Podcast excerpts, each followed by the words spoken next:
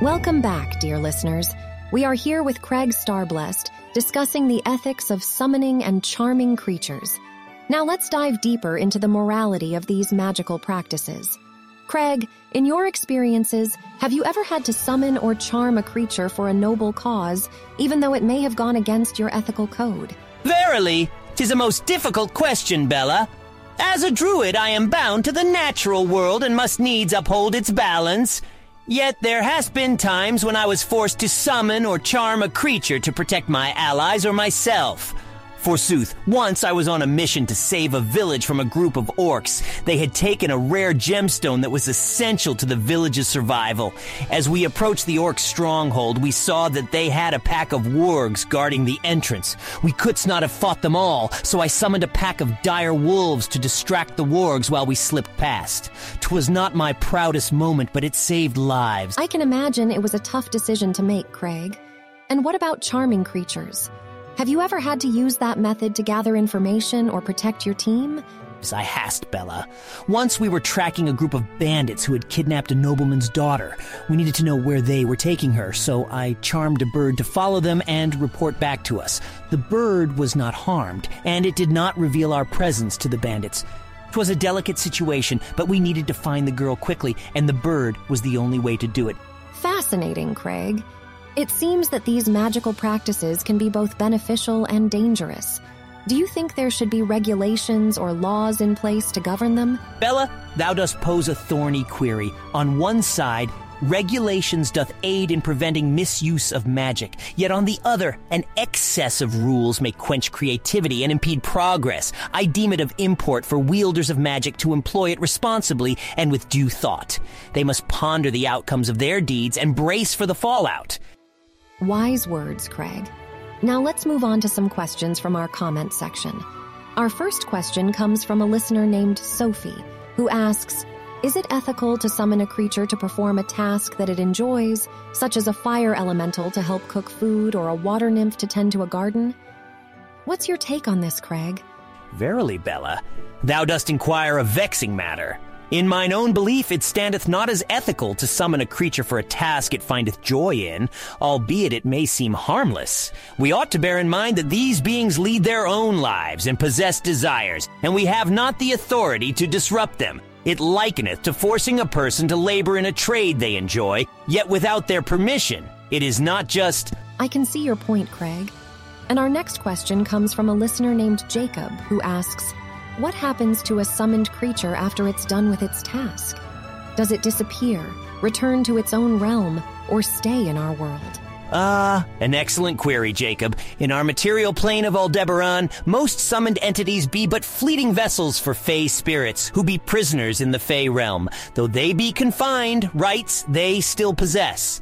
Personalities vary greatly, and while some delight in a brief respite from their prison existence when summoned by thee, others doth resent the invocation.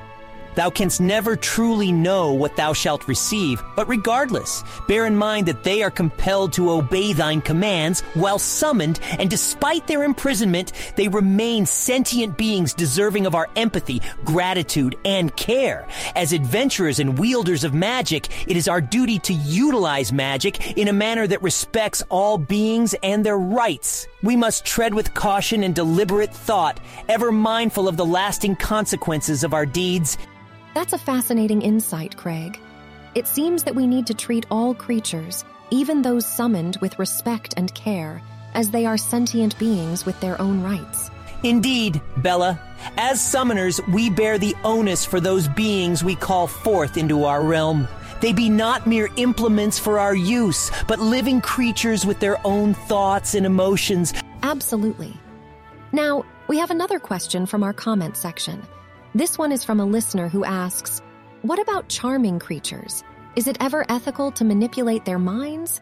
Thou dost ask a hard question, Bella. Charming creatures may prove useful in certain circumstances, but we must weigh the implications of our deeds. When we charm a creature, we manipulate its mind and force it to bend to our will. This is not only unethical, but perilous. The charm may fade or the creature may turn upon us. Right. The long term consequences of our actions are essential to consider. What about when a creature is causing harm, though? Is it ever ethical to charm it to prevent further damage? Tis a delicate predicament, Bella. If a creature inflicteth harm, we must seek a means to cease it, yet always prioritize non-violent solutions. Charming a creature to prevent it from causing harm is a possibility, but we must tread lightly so as not to inflict lasting damage to the creature or its mind. I see your point. It's essential to consider all the alternatives before resorting to mind manipulation. Thank you for your thoughtful response, Crag. We have time for one more question from our comments section. This one is from a listener who asks, What is your opinion on necromancy? Is it ever ethical to raise the dead? Necromancy, Bella, is a contentious subject. Raising the dead defies the natural order and may yield unforeseen consequences. Nonetheless, there be situations where necromancy might be essential, as in dire emergencies when the undead can help preserve lives. We must exercise great care when dabbling in necromancy and steel ourselves for the consequences of our actions. Thank you, Crag, for your insightful responses. It's clear that magic in TTRPGs requires responsibility and ethical consideration. We will be back after a brief commercial break to discuss more about the ethics of magic and how to navigate these moral dilemmas. Please stay with us, dear listeners.